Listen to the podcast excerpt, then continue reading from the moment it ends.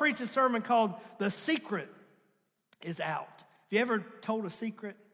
You ever um, been told a secret and you, you, what's the term? The cat is out of the bag.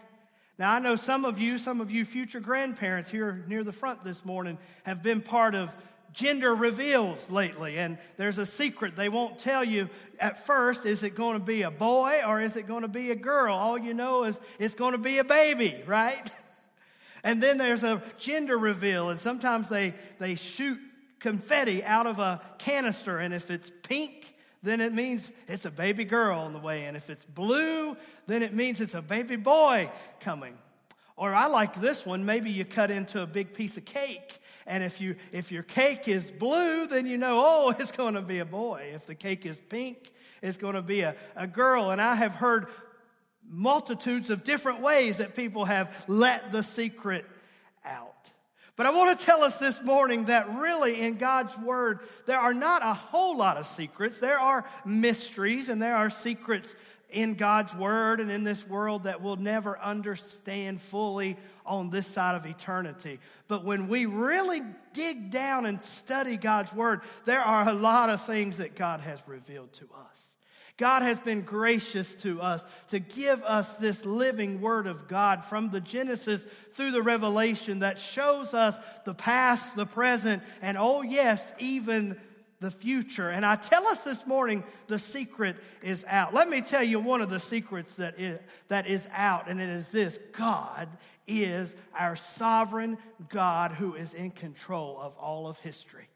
God is in control. He always has been in control, and He always will be in control.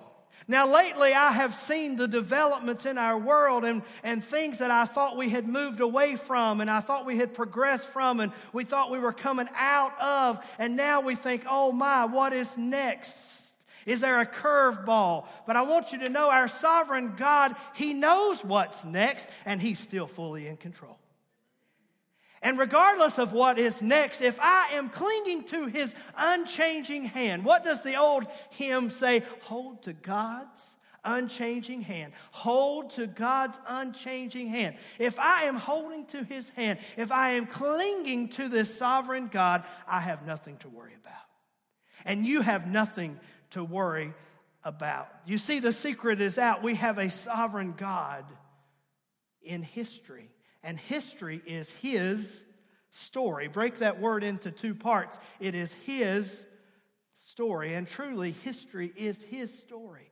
God has been working through the tapestry of history to bring about a final, ultimate conclusion where he shall rule and reign and his kingdom shall have no ending. Now, I am looking forward to that time when he sets up his kingdom and his kingdom will never pass away. Are you looking forward to that time? Now, some of you said, Pastor, I'm just looking forward to this afternoon. You're talking about a kingdom being set up. Well, I'm looking forward to this afternoon too, but I am also looking forward to his kingdom. One day when we shall rule